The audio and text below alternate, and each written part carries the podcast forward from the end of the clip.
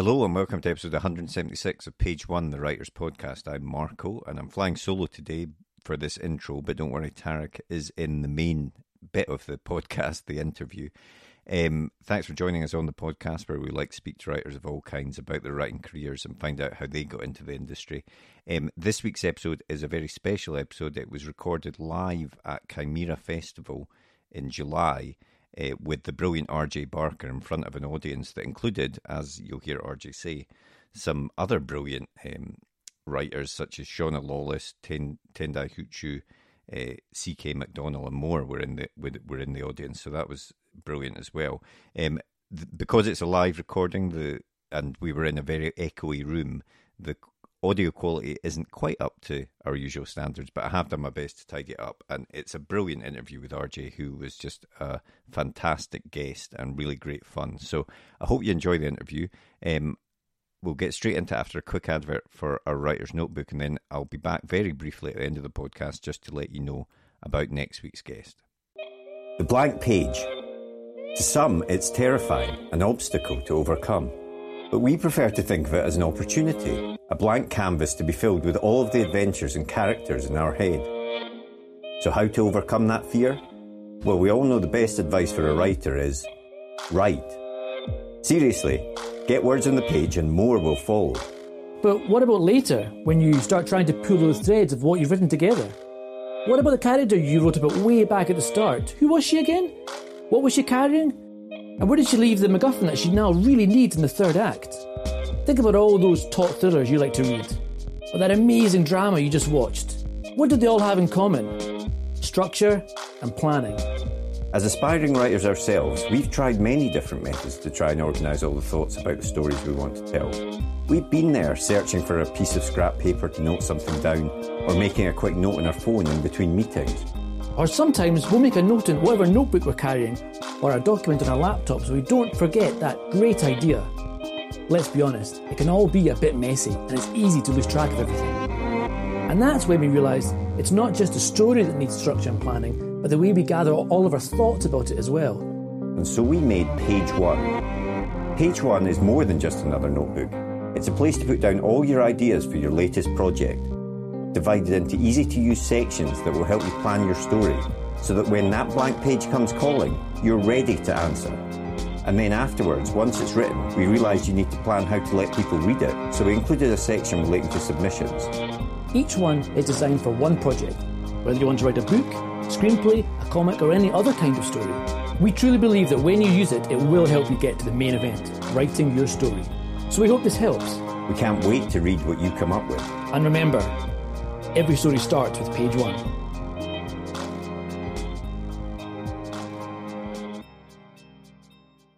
Well, thanks everyone for coming along to what is only the second ever live episode that we've done. So if it all goes wrong, it's entirely our fault.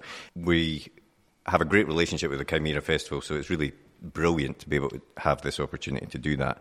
Um, we are also, I, I, know if you listen to the podcast, you'll be sick of hearing about notebooks, but we are in the Creators Hall, um, and you can come and buy one of the notebooks at a very special discounted uh, price. So if you want to head, as as is being demonstrated here, there you go.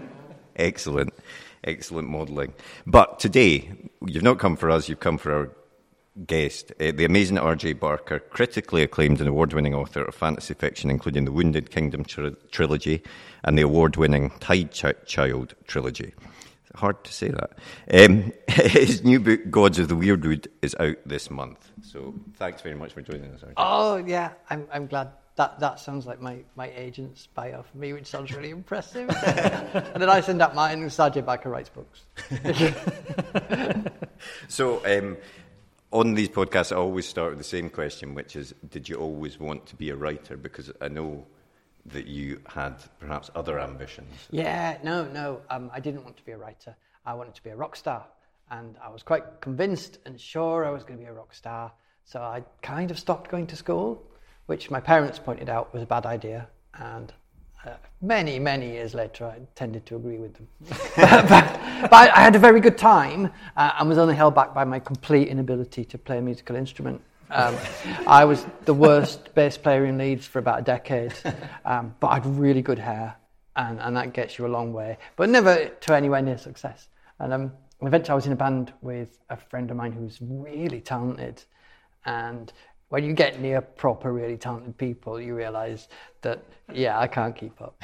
And I said, I'm sorry, I have to go, I can't keep up. And bless him, he said, we he came, it's not the same without you. you are the heart of the band, RJ. We need you. Come back. And I came back, and about halfway through the rehearsal, he went, Yeah, you know, you said you couldn't keep up. Actually, you had a point. so, so I kind of went away and I thought, Well, I want to do, I, I know I want to be creative, and I don't want to work in a call centre because it's killing me. Um, what can I do? And, and, everyone, I was always the one with a book in my pocket. And I'd, I'd scribbled stuff before, and I like poetry, I write poetry and, and lyrics and stuff. And I thought, right, I'm going to be a novelist, and I'm going to get signed to one of the big publishers and release a book. And everybody just laughed at me uh, and went, What did you get in English at school, RJ? And I was like, Let's not talk about that. Let, let's just write books. So I, I wrote books for 13, 14 years um, and managed to take all the worst advice, I think, that I found and stop and then start again. And eventually I, I sold a book to Orbit to my agent. What was the worst piece of advice that you listened to? Oh, it, I think the worst piece of advice was um, somebody told me I was using grammar incorrectly and I should buy Strunk and White's Elements of Style, um, which I did, and then I tried to write properly, and, and, I can't. I don't write like I, I write like I write, uh, and I, I, found that I did actually understand the rules. Enough of it had stuck because I read a lot, uh, and I, I was just willfully enjoying ignoring them and that's where a lot of the joy came from. And basically, that any advice I got that, that sucked the joy out of it for me was advice I, I made this guy. And eventually, um, Chaz Brenchley, do you know Chaz Brenchley? No. Uh, he wrote some books called Dead of Light, which are, are wonderful, came out in the 90s. And I followed him on some sort of early social media thing, and, and he said, um, the best rule of writing is what works for you is what works. And it was just like, yeah. I'm free. I'm going to write whatever I fancy now. And I did. And some of it was awful. a lot of it was awful. and was it all was it all fantasy? Was that what you wanted to write, or was that, or did you try different genres before you kind of settled in? I, fantasy was kind of an accident. Um, probably, if you'd asked me what I'd get published in, I would have said science fiction or crime. Okay. Um, I read a load of fantasy um, quite early on, and a big influence is um, C.J. Cherryh um, whose, whose, work I love. Um, the Morgaine books are, astounding. Um, and I read all like the fantasy classics and, and sort of Robert Jordan and all of that when it was coming out. But by the time I'd started seriously writing, I was much more interested in science fiction, like Iain Banks, and, and in American contemporary crime, which I love. And I, I sub- we submitted with my previous agent a big science fiction novel um, that everybody turned down. Um, but they were quite complimentary about it. And then that agent started to downsize his thing, and he went, "I'm downsizing my operation." I was going, "Oh right." Uh, and sadly for you, oh, oh no, that's not as good as I thought. Um, and he sort of gave me, I gave him a list of people I was going to sub this new book to, which he'd read, and he said, "Oh, I think this book's all right. Actually, might have something."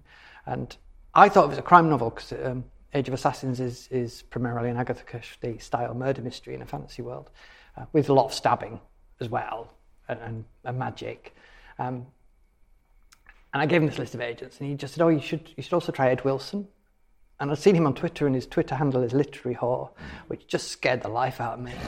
Because I just, I'm not a literary writer. I, I, I so hard off Wolf Hall. Um, I, I, can't. And he said, no, you should try Ed, Ed Wilson. You'll, you'll get in touch. You'll get on with him. So I tried Ed.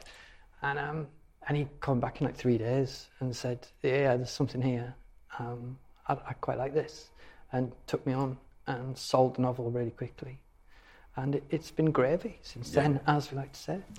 And and uh, that first trilogy of books came out very very quickly for a trilogy. You know, yeah. in the course of I don't know eighteen months or so. But did you sell all three books at the same time? Then did you had you written all three books at that point? No, I'd, I'd, i wrote the first one in six weeks because um, I'd been waiting for this science fiction novel to come back, and I don't, I don't know.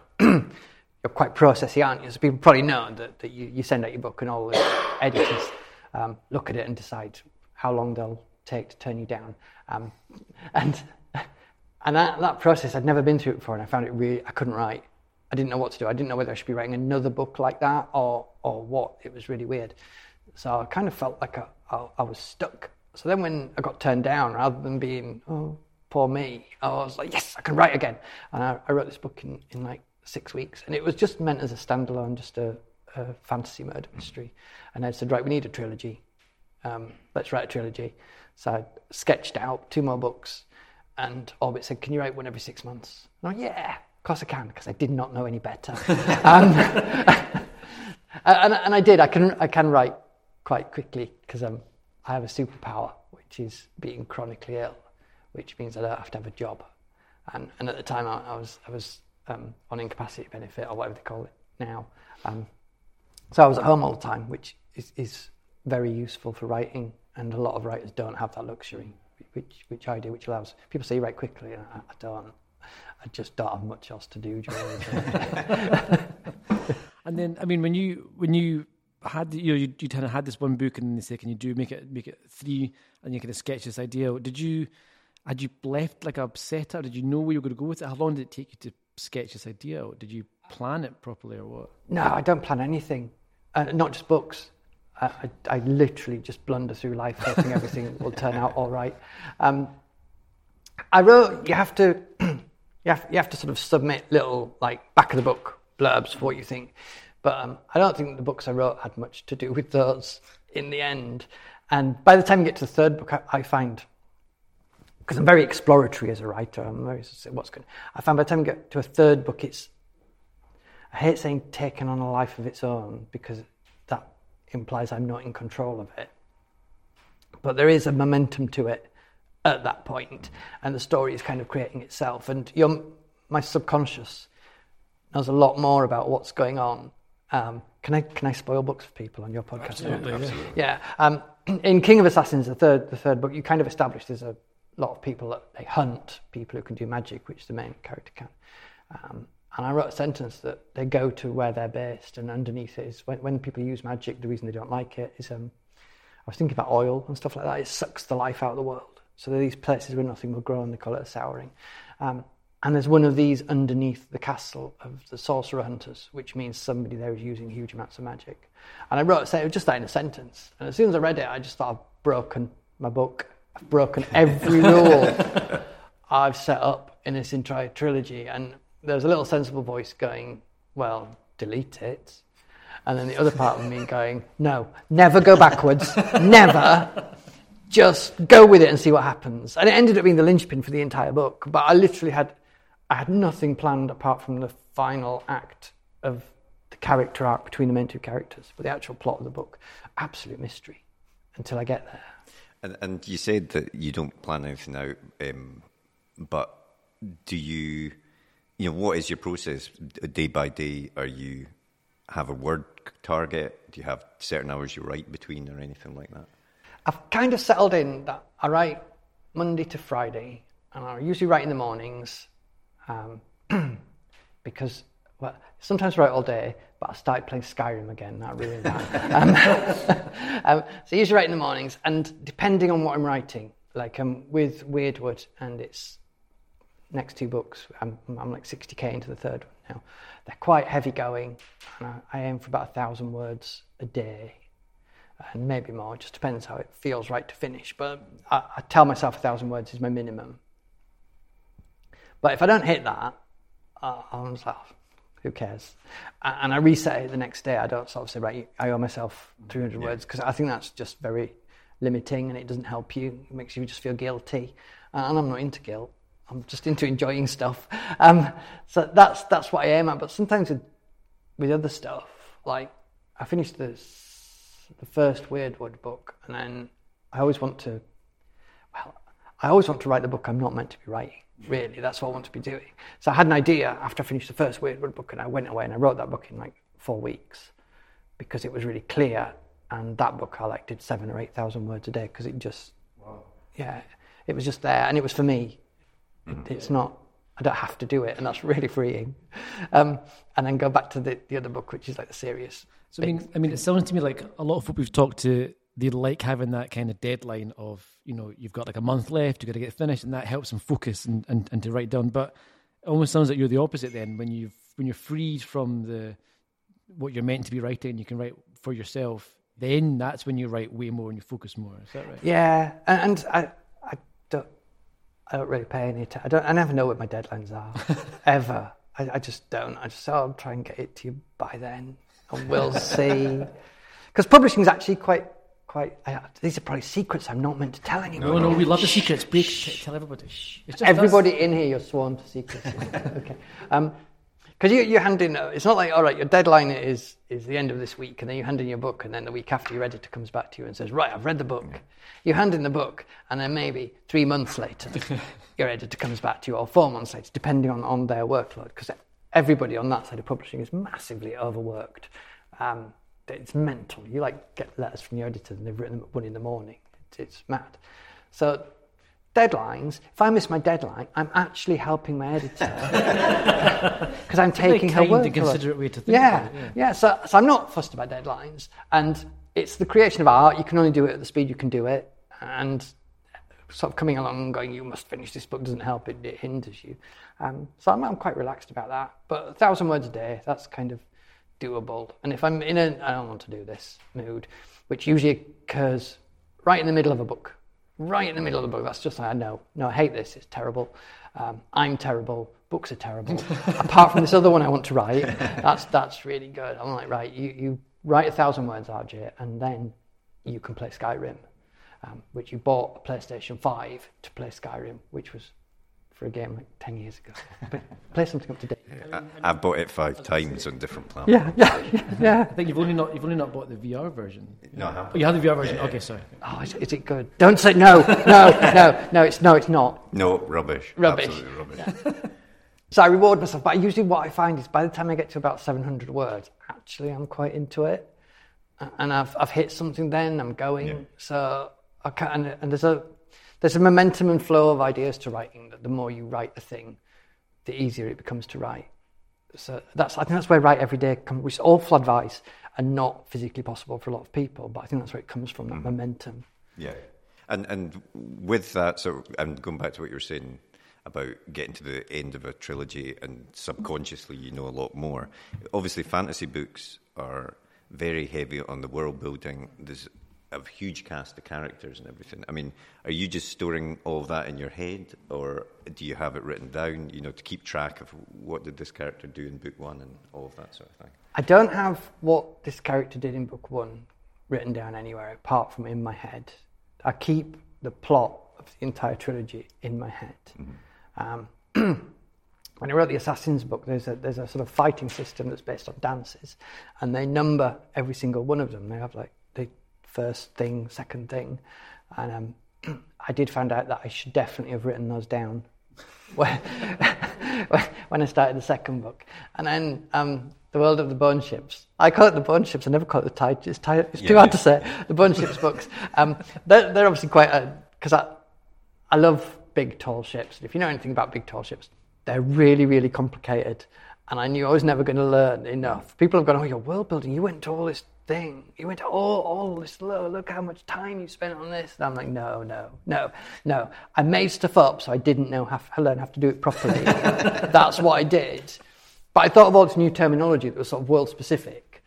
And of course, because I'd learned from the Assassin books that I should be writing these things down and keeping a track of them, I didn't. Um, I completely ignored that. So by the time I got to the, the second book, I had to go back and read the first one again and write everything down. This time I've learnt a bit more and I have sort of kept a, a book for it. yeah. But it's very incomplete and not alphabetically ordered, which is stupid. And what about when you're when you're actually writing your draft? Because you say you kind of you don't plan stuff, but but do you have like parts like kind of milestones you want to hit or tent poles that are you know I want to get to this bit and then oh this would be cool if this happens here so I'll, I'll work my way to that next kind of milestone. Do you have these kind of bits you want to hit? Or Yeah. you just, It's, quite free, but as I'm writing, I'll be like, oh, I think this thing should happen. Mm-hmm. So now I need to work out how to make, make these characters get to that thing. and so I'm writing towards a thing that I know that I want to write, and God, this would be quite exciting to write that bit. And quite often, it's not what people think. Oh, it's an action sequence, isn't it? It's going, no, no, no. It's two people talking about horses, and not horses. Yeah, yeah. There's no horses in my world, but horse analogues. There's two people talking about. It's because I like conversation. So, so I tend to be writing as you write. All these things build up in the back of your head, and the plot is carrying on. And there's a lovely because there's a for me there's a terrifying moment when you start the first book and you're looking at a blank page and you think, I fucking no idea what this is about. I don't know how it ends. I don't know who any of these people. Where are they going? How can I get out of the situation? I left the second book in, which was which felt clever at the time, but was obviously stupid. Um, and then and then some euphoria right at the end, where you're thinking, yeah, I tied it all up. Yeah, I, I, I planned this all along. and because there's loads of happy accidents, you'll be like, oh god, if only there was a talking dog if only I'd written in a talking dog. And then you look back, oh, actually, I did write in a talking dog. I just forgot I didn't call it a dog. Um, so, so that, that tends to be, that there's a really good writer in my subconscious um, desperately trying to help me while I ruin everything. And, and just, I gotta write this. And that's, so, so there's, there's, like something keeping track in the back of my head that, that I'm quite thankful for. But I think that's like 14 years of learning to write in the most stupidly difficult way possible, which I wouldn't suggest anybody does. I would suggest you go on courses and learn how to do it properly. It's probably a lot quicker and easier. Uh, but but speaking of um, talking animals, I guess the the standout or one of the standout characters in the Bone Ships trilogy, as I'll call it now, um, is the I'm going to pronounce this wrong, the gullaime. That's right, that's how I do it. But but I, I do say that however the reader pronounces it is right. Okay. It's whatever you fancy. Um, so, and I read, did that character, the, the idea of the gullaime come about because a friend misheard what you were actually thinking about doing? Yeah, yeah, yeah. yeah. I'd, I'd written this world, and the idea was that there were no mammals in it. Um, when my son, who was 12, turned around to me and went, What about the people? I was like, shut up, go and live in the shed, you awful child. Um, we're not talking about that. But um, I have a friend called Matt, and the third book's dedicated to him. And we go and play badminton if I'm up to badminton. And if not, we go and, we go and sit in cafes and drink coffee like we're important French artists. Um, and I wear a beret. I do. I brought it with me. I didn't wear it today, it's too hot. Um, I'm not sure he's a fan. But anyway, um, uh, uh, we, we do this, and I, he's very kind because he lets me talk my books at him, and, and, he almost pays attention. And I was telling him about this world where there's no animals, but birds. It's all birds, and there were these wizards, and they could control the wind. Uh, and as we were walking back, he went, "I love the idea of the bird wizards." I was like, "That's not what I said. I said wizards and birds." And by the time I'd got home, I'd had this amazing idea for these bird wizards. Uh, and next time I saw Matt, I was this brilliant idea for these bird wizards. And he went, yeah, yeah, I really like that. I thought you would. Yeah. so it's kind of one of those happy accidents that, that I like to tell myself I'd have got to anyway, but probably wouldn't. Because it's not, writing's not quite as lonely as people say. It's, it's nice to have sounding yeah. boards. Um, when you're, you know, I think one of the things I often find so impressive about fantasy novels is the world, is the, is the building of the, of the world and, and the author's skill in knowing how much to put on the page and how much to leave off. And, you know, it's very easy, I think, to spend 10, 20 pages talking about how a place looks or the make of the, of, of the land, etc. But, but how do you, how do you know when to drop in bits of the lore in the world and keep the story moving at a good pace? In my head, when, when I'm being pretentious, I like to think of it as method writing in that you're writing. Ed McDonald was saying a similar thing in the thing I was doing earlier on. You're writing through the eyes of the character, so you only know what they know. And you might have, I mean, I, I personally haven't because I'm incredibly lazy, but you might have written a, like a 20 page history of the mountains in the distance and, and everything that lives in them and all of those. But that character just knows the mountains. Mm-hmm. And that's all you need to put because the, the reader is living in their head. And, and uh, it, it, I'm very careful not to try writing as an omniscient narrator mm. because then it, it's it's easy to go a bit mental. I mean, Wyrdwood is properly no prisoners at all. It, it's you have to pay attention and you have to work it out. What the, there's there's no clues. I don't think there's a glossary. If there's a glossary, I didn't put it there. Um, because I like that. I, I like that process of, of discovering something new. Yeah, being dropped. Yeah, yeah, yeah. So, so yeah, as little as possible, as little as I think I can get away with. Um, and if my editor's not confused by it, then then I've got away with it. But uh, I, I always think world building is a thing we we kind of put more stress on than, than is actually needed. I don't because I don't really do very much. I'll have like two or three things that I start off with, and, and then from then on, it's writing it to find out what the world's like. Mm. And I think it's much more important your characters live in that world, how, and it can be as ridiculous as you want. Trees can grow ears, it doesn't matter. As long as to them that's normal and real, then, then your world is convincing. Uh, and and it, it, sort of meshes together and finds itself as you go along for me. But um, all, all these, anything world building, research, saying this in, in, sorry if you're at the panel earlier on because I'm just repeating myself now. um, but um, world building research, um, even planning your novel, all those things are just finding that moment where you have enough confidence to sit in front of your computer and go, right, I can write this now. Uh, and that's it. And because I, I, as I said, chose the most difficult path possible, I can go and sit at my computer straight away and just think, well, if I make it up, it will happen. And that's fine. But it's finding your, your sort of space in there of how much you need to do. So, I mean, you mentioned the, the new book, Gods of the Wyrdwood. Do you want to tell us a little bit about what that is about? Yeah. Oh God, I struggle. I struggle with. I struggle with this because there's so much hidden from the reader in the first book that to. yeah. I kind of like. You oh, to spoil it. Yeah, yeah. I'm going to give away the plot of the next two if if I if I do this. It's set in a world where one one side of it is always winter, one side is always summer. And there's like a priestly cast of people who can use magic called the Rai, who are deeply unpleasant because I hate people in power um, and, and, I'm very against it. So, so they're nasty and, and they're bad. And every so often, somebody called, there, there's hundreds of gods, hundreds of little forest gods everywhere, and little sects and little monasteries that are worshipping their one. And every so often, one will come across the chosen one, as, as fantasy loves a chosen one. We love it. Um, and our main character Kahan, he's the chosen one, and he's taken from from he's a farm boy and everything. He's taken, he's taken from his farm as a child and taken to the monastery and put through this deeply unpleasant process to become the Cowl-Rai, who is is he's meant to tilt the world back. So the north, which was cold, becomes warm, and the south, which was hot, um, becomes cold. Uh, obviously, the people of the south hate the people of the north, and the people of the north hate the people of the south because they're stuck in this ridiculous, endless cycle.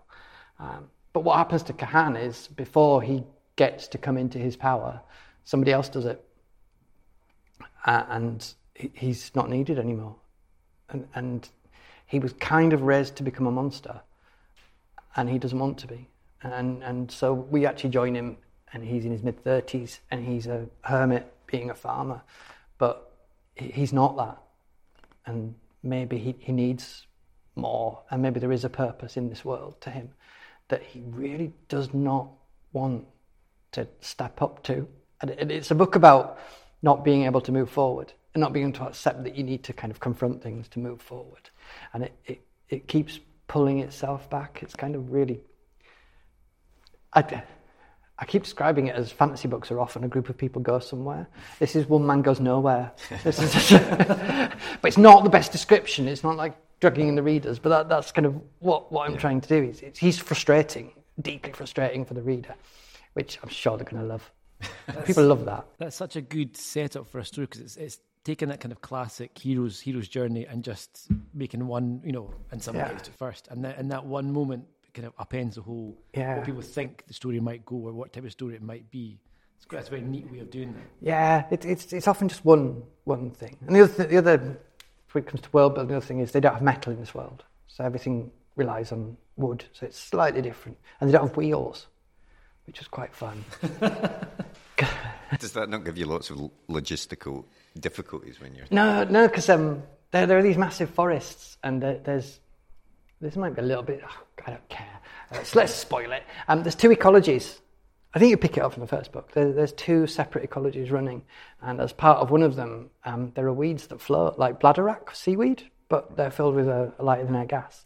And what they do is they, they wrap their carts and stuff in it, so things float. So it's much easier. They don't need roads and they, they don't need wheels.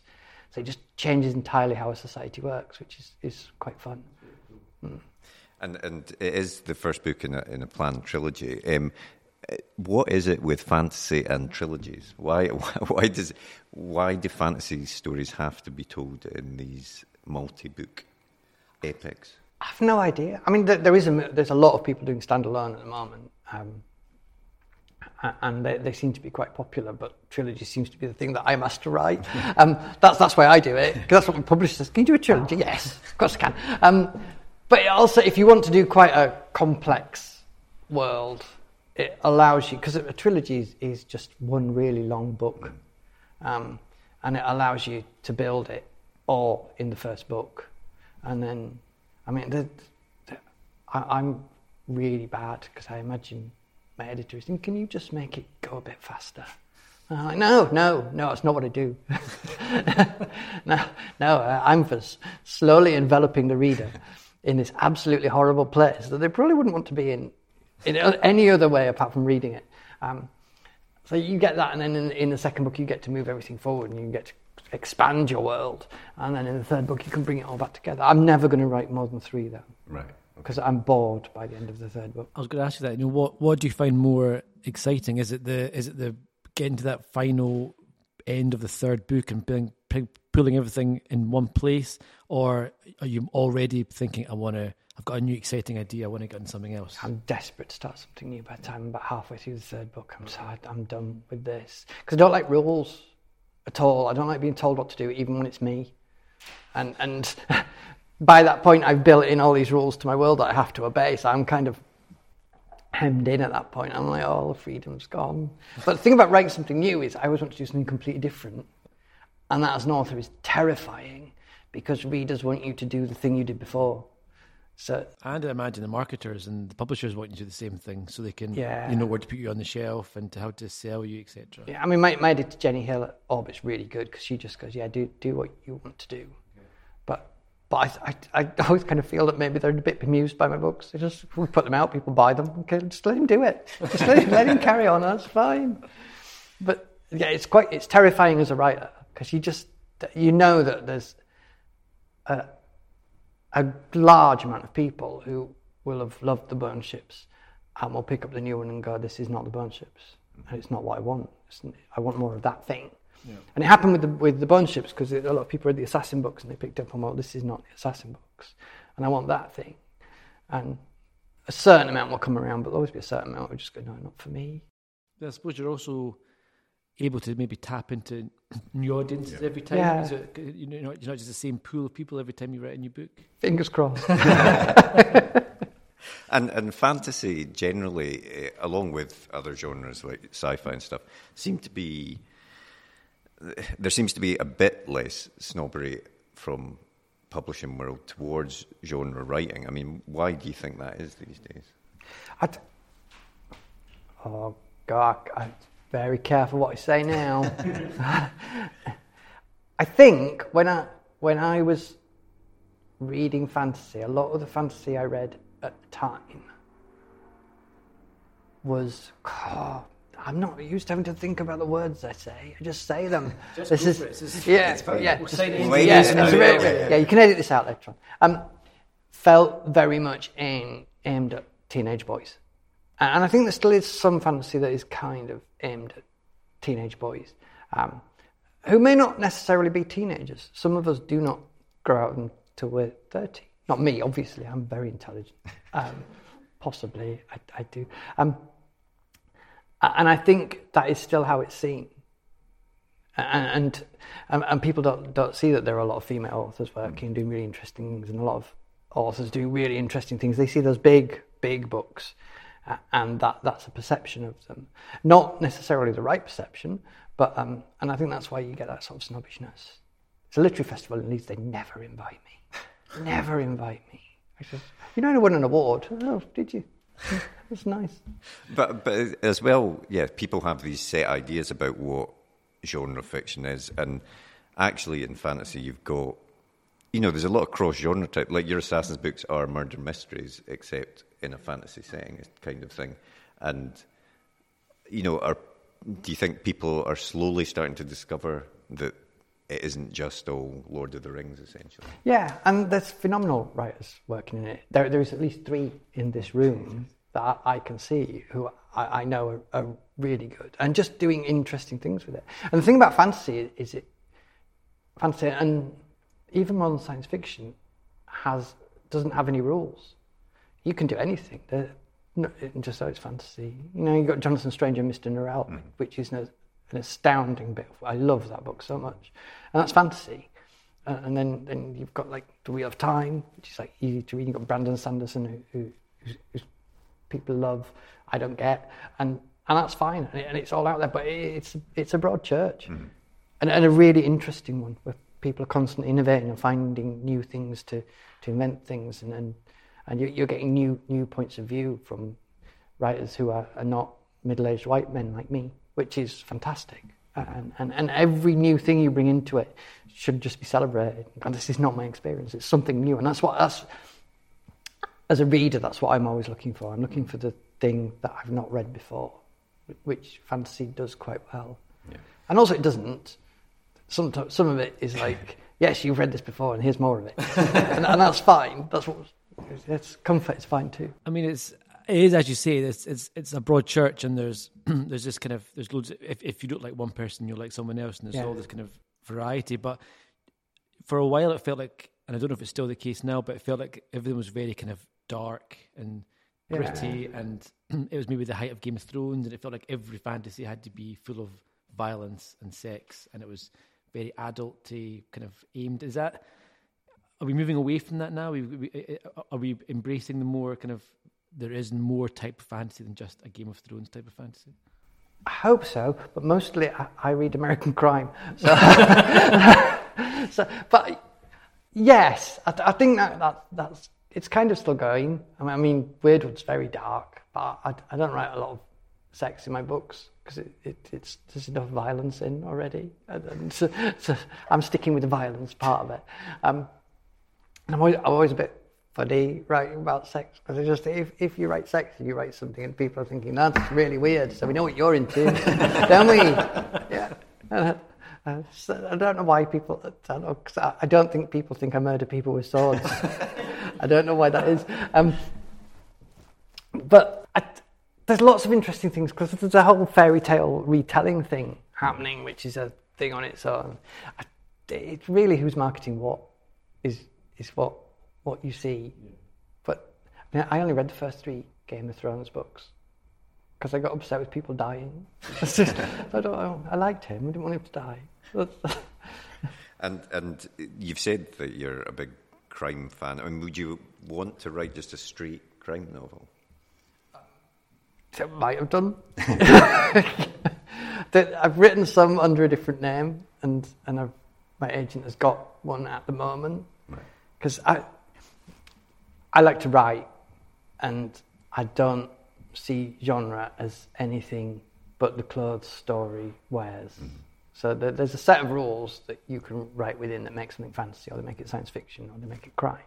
But all those things cross over, mm-hmm. and I I wrote I, when I said about writing books in like three or four weeks, I, I, I wrote the first Wyrdwood book, needed a break, so I, have written like a fantasy detective story. Um, in between that was that, that, that I wrote in like six, I can't remember, a few weeks. Did I say four? You said four. Let's stick with four. and so, so I, I'm just drawn in different. I'm always after novelty, and and I think that's what it is. Mm. So yes, yeah, I'd love to write a crime novel. What, what, what, sort of crime do you like to read? I, I, I like American crime. Um, I think Sebastian Castell was saying about it that British crime, we, we have like a, a middle aged, um, middle class white detective who comes and thinks about things. And then American crime, they, they just shoot stuff. and, and I quite like that. And, and my, my other alter ego, RJ Dark, that's kind of, I've written some, some Mal and Jackie books, which are about two working class lads on the council estate who continually get themselves into trouble. Um, and that's sort of the American model of, uh, of don't shit, what should we do? Let's beat someone up. Um, and then the, the, the fantasy crime one is probably more towards the middle class detective except he's not. He's he's working class because up the working class, etc. And and so, how much of the Forsaken trilogy is written, or are you still writing that? I'm sixty thousand words into the third one, which is probably So you're now bored of it at that point. yes, yes, yes, I am. Um, that that's why I stopped to write a different book for a bit. Um, So how, how far through Skyrim are you? Is that the bit? I finished the main quest. Okay, cool. Yeah, yeah. I'm about to go to um, Solstheim. Oh, so, yeah, yeah. So, so that's, that. I've done the Dawnguard. So I'm, I'm, and so I'm six thousand words into the thing, and I, and I know where I'm going now. Kind of, it's quite clear in my head where I'm off. So hopefully I'll go back. I've taken a week off writing because it was half term, um, and I thought I should spend some time with my son. So I did, and he he finished the new Zelda, and I finished and I played Skyrim in the same room, but we didn't talk to each other. Um, Quality yeah, quality, quality parenting. Um, so I didn't, I didn't write for a week, and I think that's the first week I've not written probably since I signed my first book deal, uh, and it was quite fun. Yeah, I'm not going to do it again. Um, I, I, I, my agent once told me to. He said, "Stop writing, take a holiday," and I felt like after three days, he just, I was emailing him every day to ask him stuff, but he said, "Start writing again." How do you find, you know, because writing's like quite solitary. You're quite like in your own head. Yeah. You're just you and your own problems with the book. And do, do you quite like that, or do you quite like being able to bounce ideas off people and ask questions? I like bouncing ideas off people. That that's fun. But I am quite a bit. I like my own company, and I always had done. So that's quite useful. I can just sit. And once I'm in a book, I'm lost. I'm not. I'm in the book. I'm not seeing the world around me anymore. I put this horrifies people. I put television on, and that's how I watch like Marvel series and stuff that I feel I should keep up on. I put As them on writing? as I'm writing. Yeah, yeah. You're doing that face. can't just don't Yeah. Yeah. Surely, how, how, one of them has to suffer. Do you do you follow the TV and write the book? The or that's Yeah. quite impressive. The Yeah. Marvel characters sometimes make it into your books. As No, no, no, but I find that, that works for me. I don't know why. Or, or music, but it has to have lyrics. I can't, I can't do just music. It has. To, I, I think it's because when I when I first started writing Syria, when I meant it, my little boy was a baby, and and my wife's quite sensible. She just went, I'm having none of none of this. I'm going to go out and work. You can raise the child because it's smelly. Um, you do that. So I was like stay at home dad.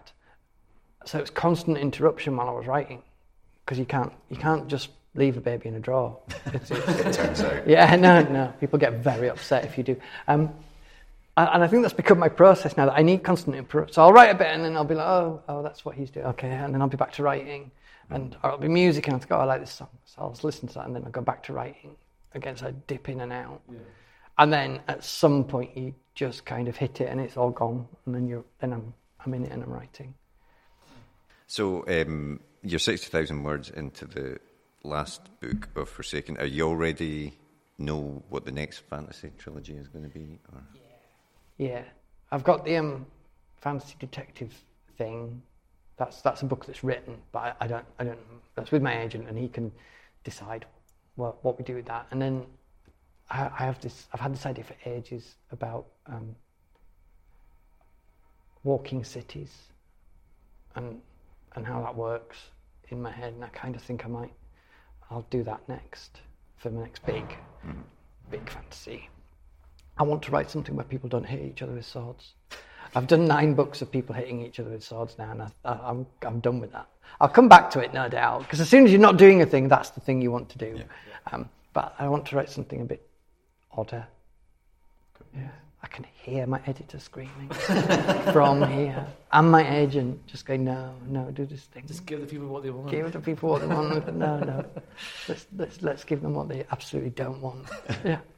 Well, those were the main questions we had for you. And normally we would ask you uh, questions that we ask every guest. But before we do that, I want to know if anyone in the audience had a question for RJ. Yeah, what you have to do is you have to tell them if somebody doesn't ask a question, you'll come out and start asking them questions. and and usually somebody will think of a question. Yeah. And they'll just get out There there and start go. asking, what's your favourite RJ book? will ask you a question. Yeah. Yeah. What's your favourite book? And if it's not one of mine, I'll sulk. And that's a terrible thing to say. oh, no, they're not going to do it. Oh, no, see, see, it always works. So, has there been a moment where you were writing any of your books where you've just had to like just yes, this is the moment, like this is the scene. Yes. That sticks with you. Yeah, it's really rare because I'm at some point writing Gods of the Weird, I, I emailed my editor and said, this, this, is, this is the worst book I've ever read. No one's going to read this book. It's terrible. And she emailed me back and said, RJ, you have said that about every book you have written. Um, so that's kind of my, my, my state when I'm writing. I, I always say I feel like there's a really, really good writer just over the horizon who I am chasing. And, and that's how I feel when I'm writing. I feel that this should be so much better than it is, and I'm not there. And I, I, my agent always says, No, no, no, you're really good. Just, you're really good. And I was going, No, no, no, never say that. Because I always want to be chasing that. Because otherwise, the minute you start, "Ah, I'm happy with this, I think you're kind of dead. Because and you don't feel that like even though you, f- you have that feeling of like kind of imposter syndrome i can't i'm not i'm not good enough this isn't working does has that become a, something you expect now so you're kind of you do you No. look forward not look forward No. to it, but you know it's coming no No, no, it always surprises me. I always think when I start this book it'll be great, and then I get halfway through it and think, no, it's awful. But wh- when I wrote the Bone Ships, there's um there's a three ship on three ship battle towards the end, and when I was editing back the first draft, I found that I was holding my breath when I read it, and I just thought, fucking nailed that. yes. and, and also as well as the stuff that, that um, you write and you know it's right and it's a really odd sense it might might not be right it might need a tweak but you know it's right because there's um there's a sequence of where they load they, they don't have cannons they have massive massive sort of crossbows on their ships in the Bone Ships and there's like a two page sequence where they load one of these and my editor went this is a lot of loading a thing. and I wrote back and went, Jenny, it's not a naval book if you don't have at least two pages of how to work a cannon. It just isn't, and I'm not prepared to back down on this. It's just, well, okay, your funeral. Um, any other questions? Yeah, Shauna. Um, how clean would your first drafts be? Like, do you have to do a lot of editing, or is it quite neat? Depends what you mean by clean. If you mean plot wise, they don't generally change a lot, which, which always kind of surprises me the way I write, in that I, I'm making it up as I go along, but they tend to be quite similar. Though Wyrdwood is different because um, I wrote Wyrdwood in first person, and Jenny wrote to me and said, We like this book, we'll print it as it is. Are you absolutely sure it should be in first person? And because I'm a writer, I just thought, of course, I'm absolutely sure. I wouldn't have done it on the course, I'm absolutely sure. And then woke up the next morning and went, no, no, no, it should be third person. I've made a terrible mistake. Um, and that's the biggest changes I've ever done to a book. Was, but the actual plot didn't change. so, Um, so did you rewrite the entire book to take it from first to third person Yeah, wow. yeah. And it's the massive as well. It's the biggest book I've ever written. yeah. I think that, yeah, I was so cross with it all the way through. I was cross with that idiot who wrote it in first person. And what was he thinking? what fool. Um, but grammar wise, um, that question was from Sean Lawrence. We, we share an agent. Um, maybe not as clean. Um, and- and I get a lot of email from Ed, our agent, pointing out the things that I do. That I, I cannot spell the word from. I write form every single time, and I cannot pick it up in a document. And I just get emails back from my agent that just goes form, form, form, form, form. I'm like, ah, shut up, Ed. Leave me alone. So, grammar-wise, it, it, it's interesting, but plot-wise, it's usually quite accurate as to what it's going to be. I think that's why I managed to be. I'm doing air quotes for fast, um, and that's because it's quite. It, it is what it's going to be generally, but that feels like terrible hubris, and I've not got the edits back on my second Wyrdwood book yet, so it, it might not always be the case. Probably won't. Come back and go no, rewrite this entire thing. Any other questions? I think me and Tariq would quite like to have some recommendations for Amer- American crime because uh, you know, Absolutely. you tantalised us with that a few times, and so um, I mean, off the top of my head, I'm be kind of Don Winslow. Mhm. The guy writing at the moment called Jordan Harper. I love his stuff. Yeah. Going back a bit, is Charlie Huston. Can, can you can you recommend any Amer- great American crime? Um, I, I would say do the Robert B. Parker books, the Spenser books. Oh Um, yeah, classics. Yeah, they're, they're fantastic. Every book is exactly the same, but but I, I love them. Um, if you've not read Robert Crais, Okay, no. um, Robert Crais's Elvis Cole and Joe Pike books. Uh, I just write.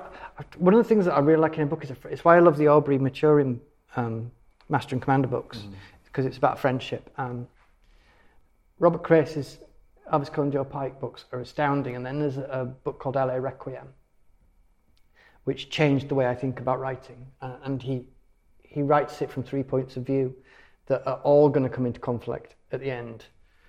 And as the book progresses, the points of view get shorter, and it's just so clever. And the other one is James Lee Burke, who who's just writes the most beautiful, beautiful. He he writes about a man who, who is by nature violent and doesn't want to be. And each of his books is like a gathering storm, and they, they exist in the deep south of America. And my favourite thing about him is there's a very gentle, supernatural thread that runs through. Some books there's nothing, and then every so often something will come up. And then his re- most recent book, called A Private Cathedral, he's clearly just gone, fuck it. I'm all in. And his two heroes are, are p- pursued by a thousand year old hitman from hell. And, and the end of it t- takes place on the River Styx. Um, and uh, nothing like this in any of the other books. And weirdly, absolutely, you never think of it as strange. It's just like, yeah, yeah, that, that happens in Louisiana. That's just what it's like. Yeah, I'm going to accept that. Uh, um, we did have one question that someone wanted us to ask, which was, "What is your favourite dinosaur?" Ah, ah, this has come from Kit Power, hasn't it? Has this come from Kit Power? No, it hasn't. Ah, regular. it's, ah, it's there's only one good dinosaur, Uh, and I think everybody in this room already knows that. Tendai, who- Tendai, you know what this is. You know the answer to this. Sat over there, it is the Triceratops. everybody knows this. There isn't as cool a dinosaur as the Triceratops. It's, it's obvious Why is it the Triceratops? because it is. You just need to accept it. Don't, That makes sense. I've always loved the don't, don't start down the T Rex path because it leads nowhere good. Uh, well, Tarek, do you want to do your either or? Yeah, I'm going to go with my. Um, should we do the whole thing? Yeah. Okay, so let's begin with uh, quick fire, either or. No right answer here apart from one of them, perhaps. Okay. end. But we'll start off with uh, crime or fantasy fiction. To read or write? Uh, right. Right. Um, fantasy. It's, it's much more freeing. You can do anything. But to read? Probably crime. Okay. Because I, I like a mystery. Yeah. And, and on on the subject of that, just if you have not watched Poker Face, Well, astounding I think television. it just came in the UK last Yeah. Sunday, I think. So Yeah. That's, that's my next show to watch. Yeah. It's just brilliant. nice. Just, just. But there's an episode of Two Old Ladies, and it's one of the greatest things I've ever seen on television. Uh, TV or cinema? Um, TV because I'm really lazy, and I don't want to leave the house basically, and, and I also resent how much I have to pay for popcorn. Night owl or early bird? Can I be neither? I, I'm I'm like good between about. I'm afraid you have to pick one. probably a night owl. Then I'm not a morning person. I, my my my son has just got old enough that I don't have to walk with him to school anymore, and it's possibly the most freeing thing I've ever had in my life. the only bad thing is that my wife uses our bedroom as an office. So at nine o'clock, she's like, "You really have to get out of bed." "Ah, I'm doing a meeting on Zoom. You cannot be in bed. Okay. So yeah, a night owl. Uh, Star Wars or Star Trek? Oh. Oh, you see, I, have changed over the years. I, I have really enjoyed the last series of Picard and Star Trek Discovery and Strange New Worlds. I, I've really enjoyed those. Um, and I've started to find a lot of Star Wars quite tiresome. But Andor Yeah. was Yeah. uh, that has Star Wars for me, just because I thought it was a brilliant. Andor was a great example of what you're saying is dropping Yeah. someone in it and just Yeah. you learn the lingo Yeah. and how things work as you go. And Yeah, and at no point does it sort of look at you and wink over its glasses and go Star Wars. hey. and actually, I'm rewatching Star Wars Rebels with my son, okay. and, and that is also brilliant. Yeah. That's just top class storytelling in Star Wars Rebels. Um, and the last one, real book or ebook? Real book by a long way. Okay, so I'm a, I'm I'm pretty much the only person. We, that ask, we, ask, we ask this Like question for on every podcast. Tarek wants everyone to say ebook, and about three people have said I think we're ebook. what's it four? Yeah. I think if you'd asked me three or four years ago, I'd have said ebook. Okay. Um, and my wife would definitely say ebook. We should get her on the podcast. Yeah, you should. Yeah, I, yeah, I need a the help I can get. yeah. What about if it goes to the audience? I want to see hands up for ebooks Yeah. over audiobooks. Oh, I do real. Sorry, sorry, sorry. Oh, yeah. Hands up for Oh. ebooks over real books. That's about 50 people. No. yeah. See what you're For doing everyone listening at home. Yeah, yeah. I, I like ebooks for for ease, mm-hmm. and it's a really odd thing. What the only reason I don't like ebooks, and I think this go this, might bring me down on your side, Tariq. I've got to be Okay, honest. okay, here we go.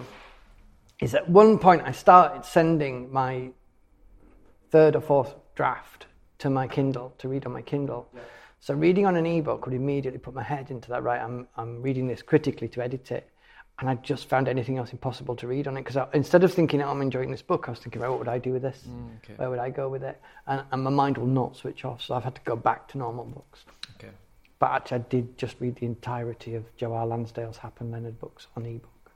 So, So he gets a pass. Stop so that's, him. uh, that's ebook then, I think. Yeah. I'm a terrible fence sitter. yeah. Well, uh, that's all the questions that we had for you today, RJ. But thanks very much for joining us. I've had a lovely time. Thank you. Thank you. I'll come back whenever. Great. And thanks everyone for coming. Well done. We love you lovely